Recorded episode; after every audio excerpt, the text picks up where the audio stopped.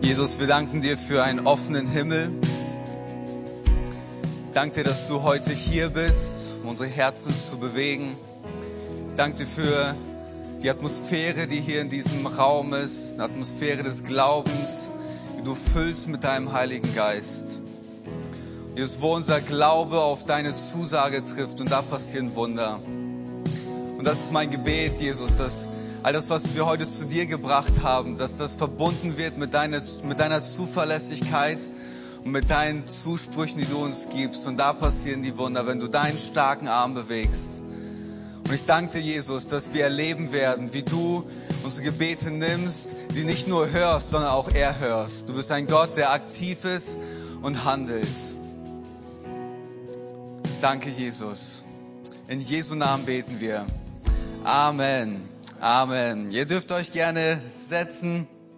Es ist so schön, bei euch zu sein. Ich will mich zuerst bei Albert bedanken. Danke für dein Vertrauen, dass du mir damit auch entgegenbringst, und du bist ein richtig feiner Typ. Ich mag dich so gern. Es ist, genau, gebt mal einen Applaus für euren Pastor, das ist so gut. Ähm, weißt du, und wenn ich dann die Wertschätzung Albert ausdrücke, ist das nicht nur für dich, sondern auch für dein ganzes Team, weil das, was hier passiert, machst du ja nicht alleine. Du hast ganz viele Leute, die das mittragen. Und wenn wir für Albert einen Applaus geben, denke ich, sollten wir auch für alle Teams, alle, die sich engagieren, alle Mitarbeiter einen fetten Applaus geben, oder?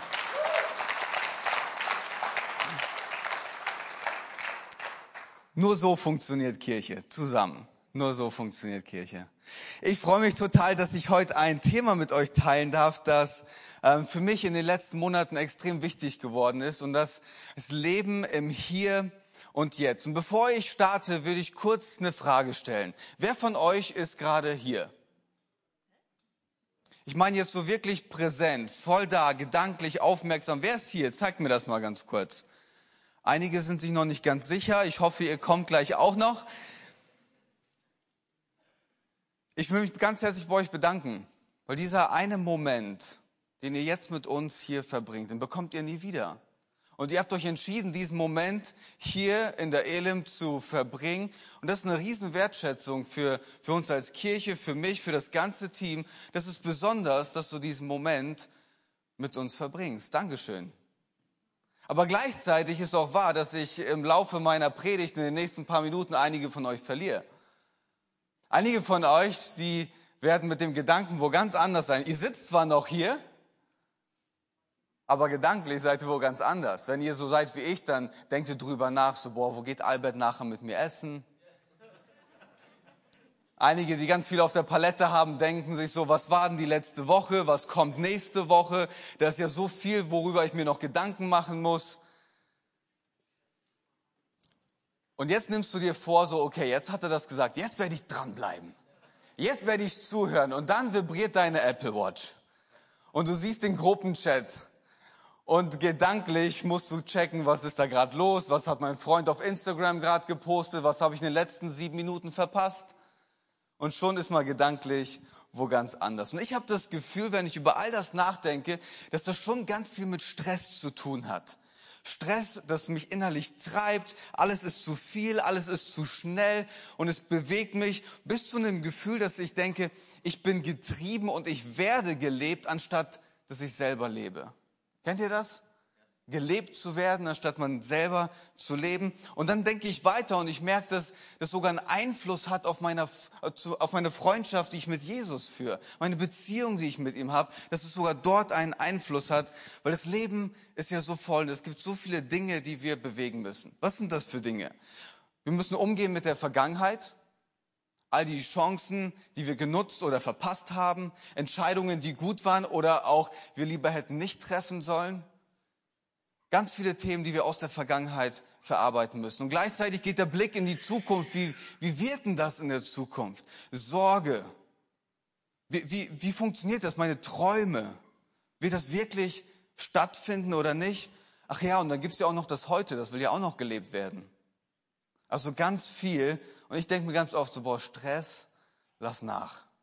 Das ist mir alles zu viel. Und in all dem spricht Jesus uns eine Einladung aus. In der Einladung, wir wollen heute von Jesus lernen. Und der Text, der mich in den letzten Monaten bewegt, ist Matthäus elf, achtundzwanzig bis dreißig. Und das ist eine Übertragung aus der Message-Übersetzung. Und ich würde es gerne vorlesen, weil das super zum Punkt bringt, wie Jesus uns diese Einladung ausspricht. Jesus sagt, bist du müde? Bist du abgenutzt? Ausgebrannt von Religion? Von dem Gefühl, immer leisten zu müssen? Komm zu mir, geh mit mir und du wirst dein Leben wiederbekommen. Ich zeige dir, sagt Jesus, wie du dich richtig ausruhen kannst. Beobachte, wie ich es tue. Lerne den ungezwungenen Rhythmus der Gnade. Ich werde dir nichts Schweres oder Schlechtes auflegen. Bleibe in der Freundschaft mit mir und du wirst lernen, frei und leicht zu leben. Ist das nicht eine coole Einladung? Das Leben zurückerobern, das Heute, das Hier und Jetzt zurückerobern, von Jesus zu lernen. Wie macht er das eigentlich? Weil ich habe gemerkt, dass wir ganz oft über Jesus, der ja von sich sagt, ich bin der Weg, die Wahrheit und das Leben, dass wir über Jesus als die Wahrheit sprechen. Das ist auch wichtig in einer Welt, wo so viel unklar ist, dass wir uns an einer Wahrheit festhalten, an der Person festhalten. Aber was auch wahr ist, dass Jesus die Wahrheit, die er spricht, in seinem Lebensstil verkörpert. Und deswegen ist es auch wichtig zu gucken, wie lebt Jesus eigentlich, wenn er uns Wahrheit mitgibt? Wie verkörpert er das und was können wir von Jesus lernen? Drei kurze Punkte, wie wir von Jesus lernen. Das erste, wenn du von Jesus lernen willst, dann musst du schon Zeit mit ihm verbringen. Du kannst nicht von jemandem lernen, wo du sagst, nee, da will ich keine Zeit mit verbringen. Da muss es eine Nähe geben. Du musst Zeit mit Jesus verbringen. Und wenn du Zeit mit ihm verbringst, dann wirst du werden wie er. Es färbt ab. Es färbt ab, wenn du mit einer Person bist. Wenn du lange verheiratet bist, dann weißt du, wovon ich rede. Man hat, äh, letztens hat mir ein Freund gesagt, der schon dreißig Jahre im gleichen Büro mit der gleichen Person sitzt. Er sagt mir, das ist wie bei meiner Frau und mir. Wir denken schon gleich. Das ist so, wenn man viel Zeit miteinander verbringt, dann färbt das ab. Dann färbt das ab. Und wenn du, wenn das abfärbt, dann wirst du das tun, was Jesus getan hätte, wenn er du wäre. Wenn das abgefärbt hat auf dein Leben, dann wirst du das tun, was Jesus getan hatte, wenn er du wäre. Und das wollen wir uns heute anschauen. Was, was ist denn so besonders an diesem Jesus, der im Hier und Jetzt lebt? Weil wenn ich mir ihn anschaue, dann merke ich, es ist egal, was er gemacht hat. Das ist egal, wem er begegnet ist oder mit wem er interagiert hat. Er war immer präsent. Er war immer voll da. Er hat jedem seine volle Aufmerksamkeit geschenkt, seinen ungeteilten Fokus im Hier und Jetzt. Zwei Geschichten, die ich heute mit euch anschauen möchte, die uns helfen, von Jesus zu lernen. Es sind zwei Geschichten, die direkt aufeinander folgen und die mich extrem herausfordern, weil ich doch so anders bin als dieser Jesus, von dem wir heute lernen. Zwei Geschichten, Lukas achtzehn, fünfunddreißig und dann Lukas neunzehn. Die erste Geschichte ist Jesus und Bartimäus. Jesus und Bartimäus. Jesus hatte eine Agenda. Er war mit seiner Truppe unterwegs. Er musste in Jericho sein. Also ist er losgegangen und eine Menschenmenge ist hinter ihm hergegangen. Und jetzt ist er noch vor den Toren Jerichos und da sitzt ein armer Mann, der Bartimäus, er ist blind. Und seine Art zu überleben ist es, dass er vor dem Eingangstoren Jerichos sitzt und bettelt, weil er wusste, jeden Tag kommen Leute da rein, also kann ich bei denen um Geld fragen und so meinen Lebensunterhalt ähm, klarstellen. Und dann hört er, dass eine Menschenmenge kommt, da kündigt sich etwas an. Also erkundigt er sich und sagt, wer, wer, wer kommt da, was ist da so Besonderes? Und er hört, Jesus kommt. Und von Jesus hat er schon gehört. Und er denkt sich, das ist meine Once-in-a-Lifetime-Chance. Ich habe nur diese eine Chance, wenn Jesus hier vorbeikommt. Dieser Jesus, der heilen kann, der mein Leben wiederherstellen kann, der mir mein Leben zurückgeben kann, wenn der vorbeikommt, den muss ich haben. Und dann kommt Jesus vorbei und er nutzt seine Chance. Und er schreit und sagt, Jesus, Sohn Davids, hörst du mich? Komm, bleib stehen, Jesus, ich brauch dich. Und dann sind die Freunde da von Jesus. Die sagen, halt die Klappe. Jesus hat eine Agenda. Bleib ruhig, er muss in Jericho sein. Halte ihn nicht auf. Mit anderen Worten, du bist zu unwichtig. Jesus wird sich nicht mit jemandem wie dir abgeben. Sei ruhig, wir sind auf dem Weg nach Jericho. Und ich denke mir so, ich argumentiere genauso wie die Jünger damals. Ich habe einen Zielort vor Augen und ich muss irgendwo sein. Und während ich auf dem Weg bin, verpasse ich all die Momente, die auf dem Weg zum Zielort vor mir liegen. All die Begegnungen, die ich verpasse, all die Momente, die Gott auch vorbereitet hat auf dem Weg, weil ich mit meinem Kopf schon bei meinem Zielort bin. Aber was macht Jesus in diesem Moment? Jesus bleibt stehen. Er bleibt nicht nur stehen, er, er nutzt den Moment, um seinen, seinen Freunden etwas mitzugeben. Er wies sie zurecht, steht in der Bibel. Einmal kurz ihnen helfen, worum geht es hier eigentlich? Und dann schenkt er Bartimäus seine volle Aufmerksamkeit. Ist voll da, schaut Bartimäus an und sagt, Bartimäus, es ist jetzt ein Moment zwischen dir und mir. Was willst du? Was möchtest du? Was kann ich für dich tun? Bartimäus sagt, ich Ich möchte gern wieder sehen können. Jesus sagt, okay, macht ihn gesund. Und alle, die dabei waren, freuen sich über dieses Wunder, freuen sich darüber, dass Jesus einen Blinden wieder sehend gemacht hat. Und es ist ein Erstaunen in der Gruppe. Und das Wunder ist das eine. Aber ich denke, dass Jesus auch damit ein Statement machen wollte. Nämlich stehen zu bleiben für eine Person, für die sich niemand interessierte, stehen zu bleiben und jemand seine volle Aufmerksamkeit zu geben, für den jemand äh, niemand Zeit hatte, den jeder so am Straßenrand einfach liegen lassen hat. Jesus sagt, nee, Moment, dieser Moment ist der wichtigste, weil er im Hier und Jetzt passiert. In Jericho werden wir noch sein, aber jetzt ist dieser Moment mit Bartimäus. Nichts ist wichtiger als der Moment im Hier und Jetzt. Und was passiert? Bartimäus kann wieder sehen und er bleibt nicht vor den Toren Jerichos. Er kann sich der Gruppe anschließen und mit Jesus nach vorne gehen. Das ist der Moment. Das ist der Moment. Wenn Jesus den Moment nutzt, verändert er das Jetzt und zeigt eine Zukunft nach vorne auf. So ist Jesus. Im Hier und Jetzt. Und dann geht's weiter. Und dann geht's weiter. Die zweite Geschichte folgt direkt nach den Toren Jerichos. Er ist einmal davor und jetzt ist er danach. Was ist die Begegnung in, in, in der zweiten Geschichte? Jesus und Zachäus. Jesus und Zachäus. Er kommt jetzt nach Jericho rein und trifft auf einen Mann, der ein ganz anderes Kaliber hatte als die Person, der gerade begegnet ist. Kaliber nicht im Sinne von Größe, sondern Kaliber im Sinne von dem, was er mitbringt. Zachäus war ein Zolleintreiber. Jemand, der Geld gemacht hat mit der Besatzungsmacht auf Kosten der eigenen Leute. Hat die Leute abgezogen. Er war kein Mann, mit dem man sich gerne hätte abgegeben oder Zeit verbracht hätte. Wie würde man Zachäus beschreiben? Für alle die, die in der Kinderstunde waren und die aufgewachsen sind in der Kirche. Zachäus war ein kleiner Mann. Ein sehr kleiner Mann war er. Er stieg auf einen Maulbeerbaum, denn der Heiland kam daher. Genau, Zachäus, ein kleiner Mann. Und weil er so klein war, aber dennoch Jesus unbedingt sehen wollte, musste er antizipieren. Bedeutet, er hat sich Gedanken gemacht. Jesus kommt rein. Okay, wenn er reinkommt, wird er sicherlich diese Straße runterlaufen. Also muss ich vorlaufen, auf den Baum gehen und von oben kann ich ihn dann sehen. Und er hat richtig antizipiert. Er saß auf diesem Baum und Jesus kommt an diesem Baum vorbei mit dieser ganzen Menschenmenge. Und er spürt etwas.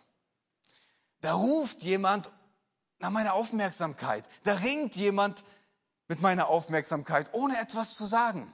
Zachäus sitzt im Baum und schaut auf Jesus. Und Jesus bleibt stehen. Wieder. Er muss doch irgendwo sein. Und er bleibt stehen. Und dann schaut er zu Zachäus und sagt, Zachäus. Er nennt ihn beim Namen. Zachäus bedeutet, du Gerechter. Spricht etwas aus, was noch gar nicht ist. Komm runter. Komm zu mir. Er kommt runter und hat diesen besonderen Moment mit Zachäus. Und ich denke mir so, okay, Jesus, jetzt reicht's. Jetzt kannst du zu deinem Termin weitergehen. Aber Jesus wirft seinen Termin einfach über Bord. Und lässt sich einladen. Geht zu Zachäus nach Hause. Verbringt einen Abend mit ihm, isst mit ihm zusammen. Und während er Zeit mit Zachäus verbringt, passiert etwas in Zachäus. Da passiert etwas in ihm, dass er dann realisiert, Mensch, mein ganzes Leben, ich habe das gelebt, da haben so viele Fehler. Und sagt, Jesus, ich muss, ich muss das wieder gerade biegen. Ich muss klar Schiff machen. Und sagt, ich werde ich werd den Leuten, die ich über den Tisch gezogen habe, ich werde es ihnen zurückgeben, ich werde den Armen spenden. Ich will, dass mein Leben wieder in Ordnung kommt. Und dann sagt Jesus etwas. Jesus sagt, heute, heute hat Gott dir und allen, die in deinem Haus leben, Rettung gebracht.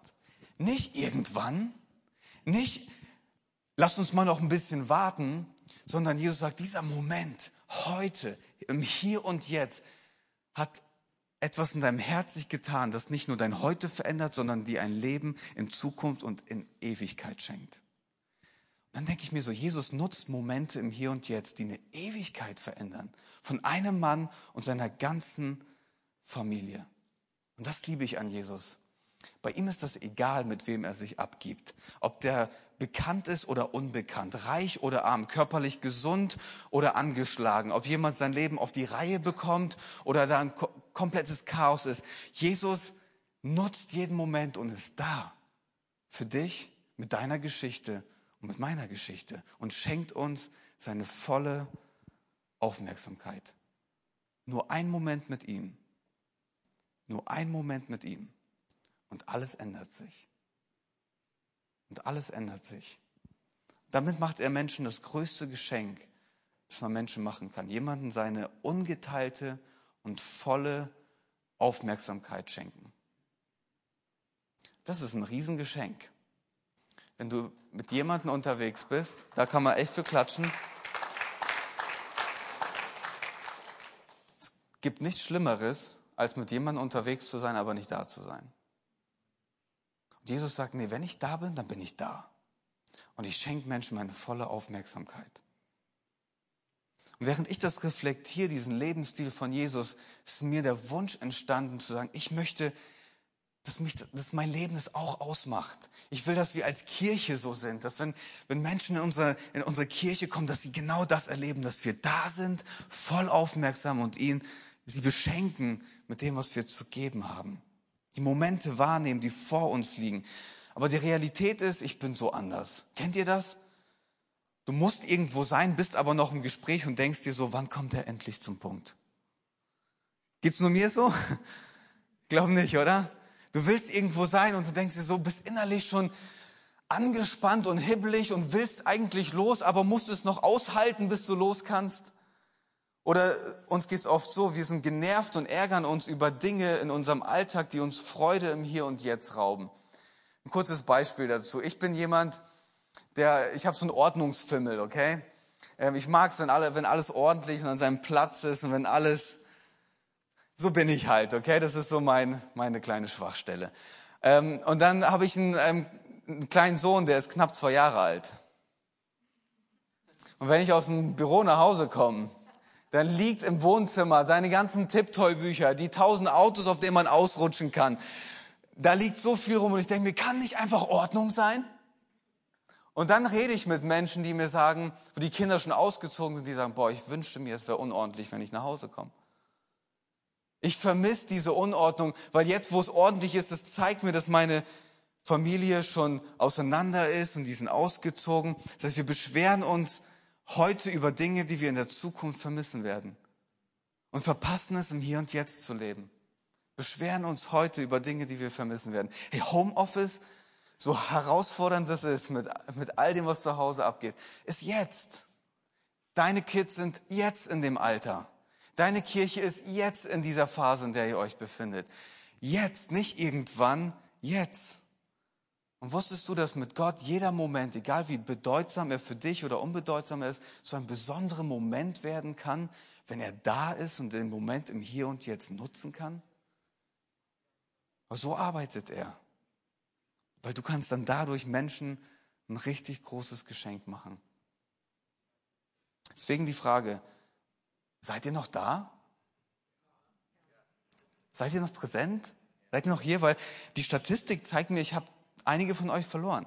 Harvard hat mal eine Statistik gemacht und herausgefunden, dass siebenundvierzig Prozent unserer Zeit unsere Gedanken nicht am gleichen Ort sind wie unsere Füße. Das ist viel.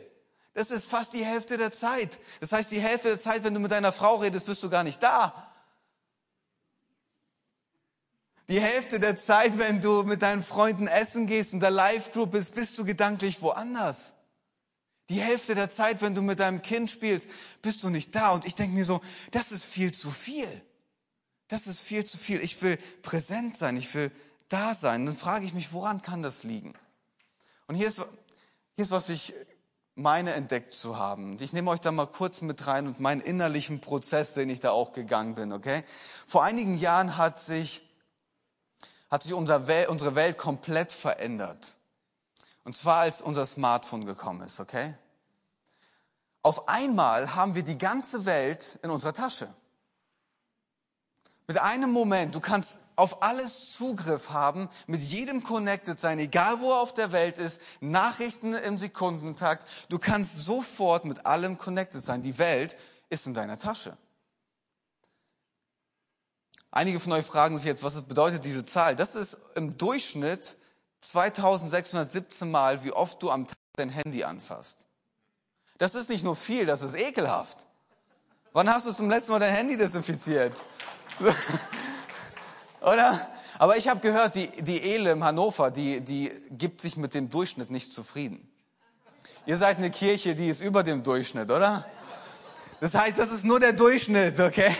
Aber was bedeutet denn das? Hey, im Schnitt haben wir mindestens dreieinhalb Stunden Bildschirmzeit am Tag.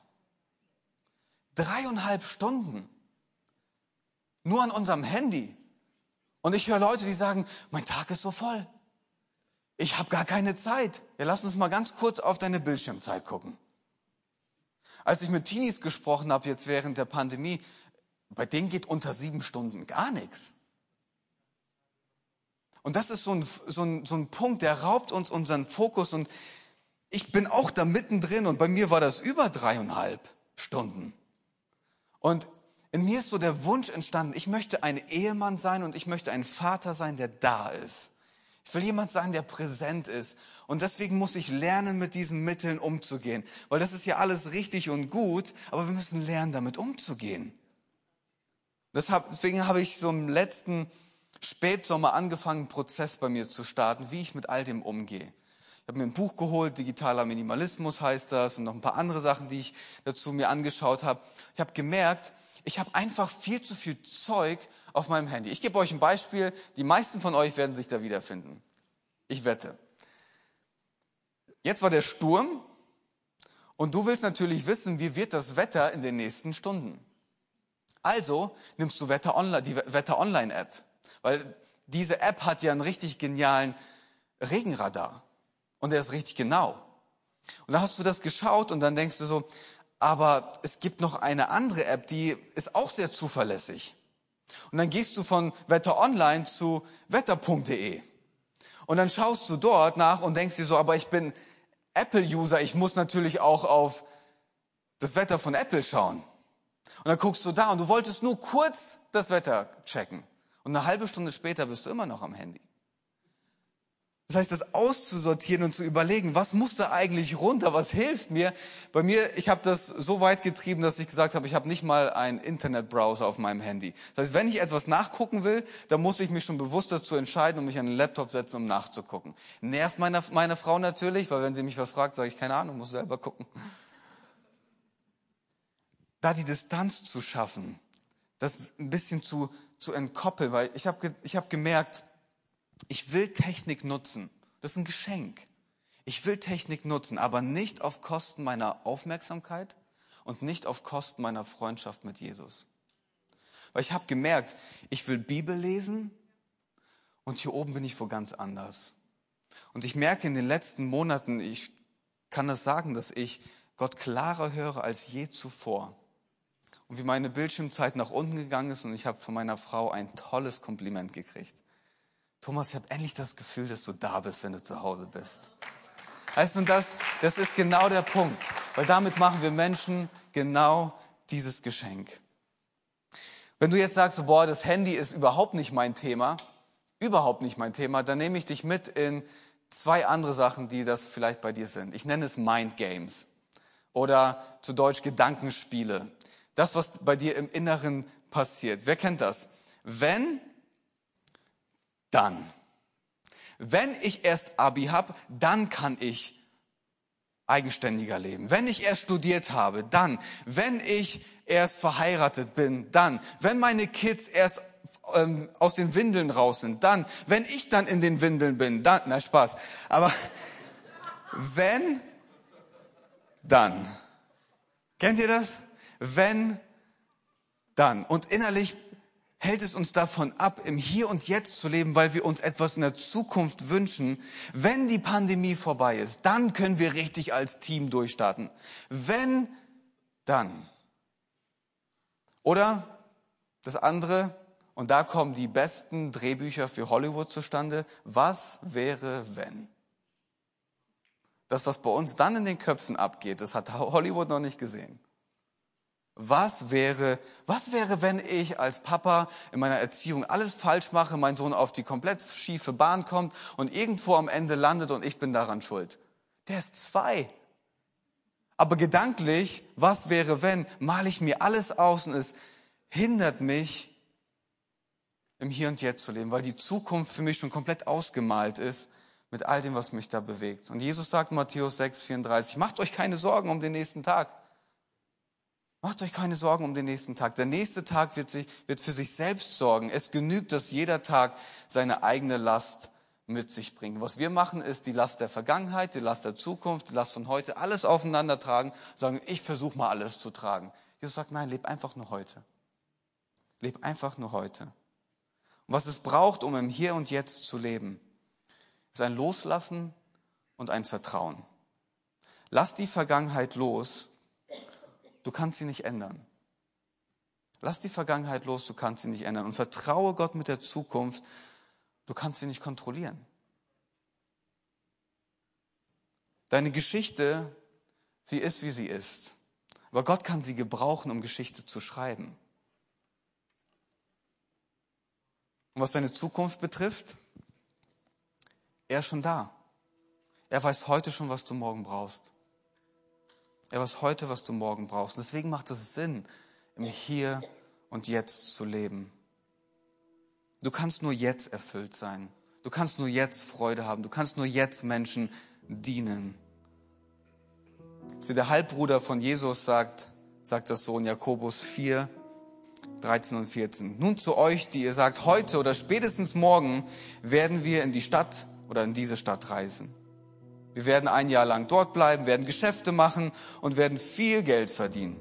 Dabei wisst ihr nicht einmal, was morgen sein wird. Dabei wisst ihr nicht einmal, was morgen sein wird. Was ist schon euer Leben? Ein Dampfwölkchen seid ihr, sagt er. Ein Dampfwölkchen. Für eine kleine Weile zu sehen und dann wieder verschwunden. Ich glaube, inzwischen wissen wir alle, dass morgen die Welt komplett anders aussehen kann als gestern.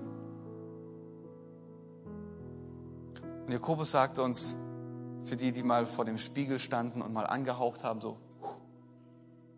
dann beschlägt das und dann geht das langsam weg.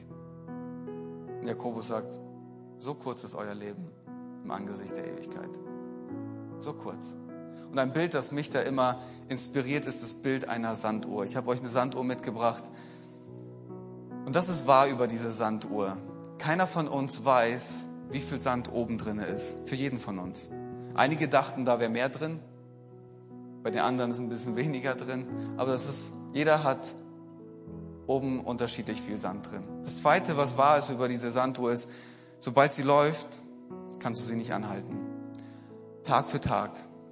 Stunde für Stunde, Minute für Minute, Moment für Moment.